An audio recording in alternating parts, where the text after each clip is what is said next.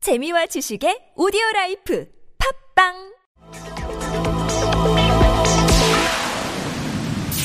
네, 유은혜 의원 바로 연결합니다. 여보세요. 네, 안녕하세요. 음, 네네, 유진입니다. 안녕하세요, 의원님. 자, 오늘 네. 국감장에서 이 백선아 교수의 수술 현황을 공개를 했는데요. 그 내용 좀 일단 좀 그 추려 주십시오. 어떤 내용입니까? 네. 그 사고 당일날 이제 백남기 선생님이 병원에 와서 네. 아 처음으로 이분을 진료했던 교수는 조원상 교수입니다. 예, 예. 조원상 교수는 뇌출혈 뇌혈관을 이제 전문으로 하는 음흠. 그 교수고요. 예. 의사이고 네. 그런데 백선아 교수는 아, 파킨스병하고 뇌종양 전문 의사입니다. 네네. 그런데 이 조원선 교수는 당일날 환자를 보고 이게 호전이 어렵다. 음. 이게 신경외과적인 수술을 해도 예후가 좋지 않을 것으로 생각이 된다. 예. 그래서 그 당시에 이제 이게 좀 가망이 없으니까 요양병으로 옮기라 이런 설명까지 하는 상황이었다고 합니다. 예, 아. 그런데 예. 예. 어, 한 밤에 한 10시 반 경에 이 백선아 교수가 등산복 차림으로 병원으로 와서 네네. 아, 갑자기 이제 이 병원 이 수술을 해야 된다 해서 음, 음. 두개 절제술 및 경막 하혈종 제거술이라는 수술을 한 3시간에 걸쳐서 진행을 하는데요. 예. 제가 그래서 이 수술을 전문의가 아닌데 이 백선아 교수가 해도 되는지를 이제 살펴보다가 보니 네네.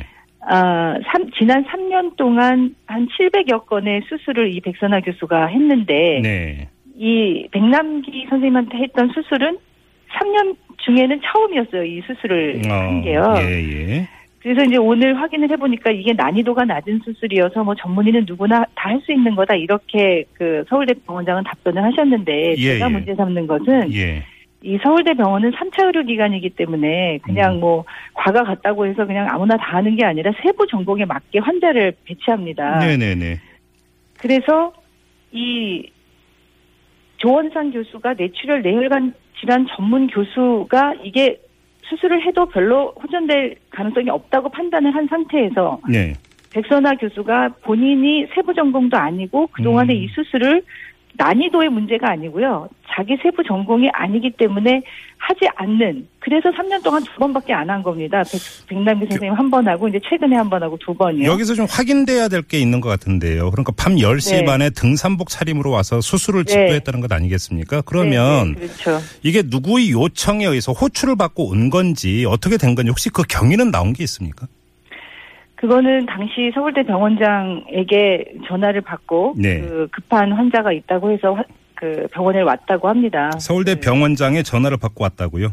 네, 네, 네. 근데 여기서 좀 일- 그러니까 납득이 안 되는 게 지금 의원님께서도 말씀하셨던 것처럼 뇌출혈 전문 교수가 있었잖아요. 그런데 네. 그럼 서울대 병원장이 뇌종양 전문인 백선아 교수한테 전화를 해서 호출해서 집도하라라고 요청을 하는 게 이게 상식적으로 일상적으로 이해가 되는 건가요? 그러니까 이제 이 백남현 선생님 경우에 이 네. 사, 사고의 출발에서부터 지, 이 진행 그리고 사망에 이르기까지의 과정에 너무 여러 가지 의혹이 제기가 되는데 지금 네. 오늘 국감을 진행하지만 이 의혹이 제대로 해소가 안 됩니다. 제가 볼 때에는 예. 너무나 분명하고 명백한 사실을 자꾸만 뭔가 감추고 음. 숨기려고 하다 보니까 아, 예.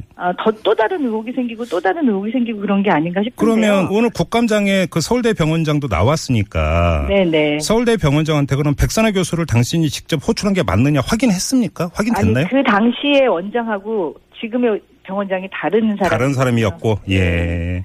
그러면 이게 지금 그래서- 그럼 당시 병원장이 진짜로 호출을 한 건지도 사실은 확인이 돼야 되는 부분이네요. 그러면 뭐 엄밀히 따지면 그렇죠. 그런데 이제 네. 음. 당시에 저가 제가 궁금한 거는 말씀하셨던 것처럼 당시에 병원장이 누구에게 전화를 받아서 음흠. 제가 아까 그래서 누구한테 전화를 받고 네. 그 백선아 교수한테 전화를 했다고 하냐 했더니 그거는 모르겠다고 하더라고요. 그러니까 예. 이 병원장이 누구에게인가 전화를 받고 음. 이 백선아 교수에게 병원에 가라 뭐 수술을 하라고까지 얘기할지는 모르겠으나 하여튼 병원에 음. 그 병원장의 에, 연락을 받고 병원으로 뛰어온 거잖아요. 예. 등산복을 입고 그 밤에 예. 그리고 전문의의 의견과는 다르게 본인이 직접 아 별로 그 본인이 담당하는 세부 전공이 아닌 음흠. 그래서 그동안에 전혀 3년 동안에 하지도 않았던 수술을 하게 되는 거죠. 예. 이 음. 백남기 선생님께 예. 그 그래서 저는 이제 이렇게 예외적인 경우가 음. 이런 경우가 아니어도 있나. 그러니까 어, 상식적인 선을 계속 벗어나는 일들이 생기는 거예요. 네, 알겠습니다. 이 지금 문화인 하- 선생님. 사실관계 하나만 더 확인하고 좀 종합을 해야 될 것 같은데요. 오늘 또 네. 국감장에서 나온 이야기인데 이 서울대병원 부원장이 보호자의 반대에도 불구하고 고 백남기 씨의 혈압을 강제로 상승시키는 승합제 사용 지시를 내렸다. 이거 네. 확인이 됐습니까? 네, 확인이 됐고요. 이제 네. 의무 기록지에 보면 그게 써 있습니다. 근데 부원장이 이렇게 이것도- 나서는 경우가 있나요? 이것도 굉장히 이례적인 거죠. 이제 예. 통상 병원에서 서로 여러 과에서 협진을 하는 경우에는 네. 의무 기록지에 무슨 과에 그러니까 무슨 소아과, 내과 이런 무슨 과에 어떤 어, 의사가 어떤 지시를 했다 이런 게 이제 협진의 형태로 써 있, 써 이제 기록이 된다는데 네. 우리가 확인한 이 신천수 부원장이 승합제를 사용하라고 했던 거는 그런 협진의 기록이 아니고 그냥 신천수 부원장이 그렇게 승합제를 사용하라고 했다는 기록으로 남겨져 있거든요. 이게 예. 이제 그 건모 전공의가 계속 그 의무 기록지에 통상은 그런 걸 기록을 하지 않는다고 하는데 음, 군데 군데 신천수 부원장과 이 백선아 교수하고 상의를 했다, 지시를 받았다, 어떻게 하라는 내용이 있었다 이런 거를 계속 의무 기록지에 기록을 해놔요. 네. 그래서 그러니까- 이것도 이제 좀 예외적으로 우리가 이- 왜 이렇게 이, 이 사람이 통상은 기록하지 않는다는 이런 거를 계속 이렇게 기록을 했을까 이것도 이제 의혹의 한 부분이 되는 거죠. 정리를 하자면 그러니까 최초 의료진 내지 담당 의료진의 선을 넘어서는 그 어떤 라인에서 고인에 대한 관리가 이루어지고 있었다 이런 의혹을 지금 그 정리를 할 수 있는 거 아니겠습니까? 그런 의혹을 충분히 합리적으로 할 수가 있는데 네. 그 의혹에 대해서 계속 그 당사자들이 완강하게 부인하고 음.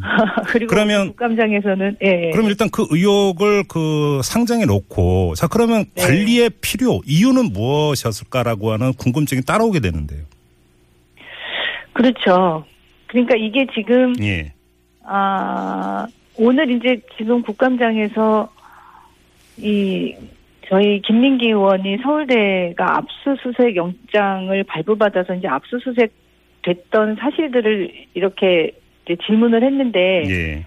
아, 병원장이 그, 그 사실 자체를 잘 모르게 답변을 하더라고요. 음. 그래서 저는 이제 정확히 이게 어떤 과정에서 외부의 외압이 있었다고 하면 누가 어떤 아, 압력을 행사해서 이렇게 정말 너무나 분명한 사실을 호도하게 만드는 건가 예. 여러 가지 다양한 그 해석이나 추측을 할 수가 있는데 이게 정확한 것이 아니어서 제가 그러니까요. 방송에다가 이렇게 말씀을 드리기는 좀 어려울 것 같습니다. 이거는 만약에 이게 그러니까 아까 제가 이제 관리라는 표현을 썼습니다만 만약에 그런 게 실제로 있었다면 이것은 상당히 악성이라고 봐야 되는 것 아니겠습니까? 그렇죠. 이것이 출발부터가 예. 사실은 경찰이 물대포를 쏴서 음. 그 물대포로 인해서 아 이제 사망에까지 이르게 된 것 아니겠습니까? 네네. 그리고 물대포를 맞는 그날 당일날 병원에 와서의 그, 그 전문의의 음.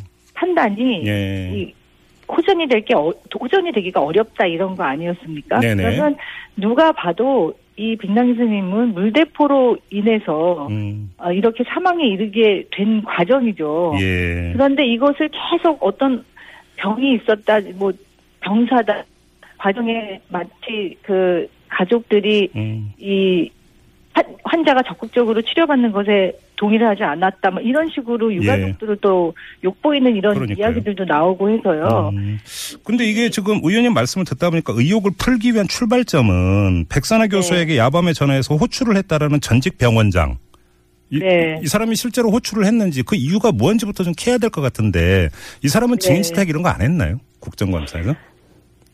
이분은 지금 현 기관장이 아니기 네. 때문에 저희가 그 기관 증인은 그 기관에 이제 있는 분이어야 되는데 기관 예. 증인 채택을 못했고 또 예.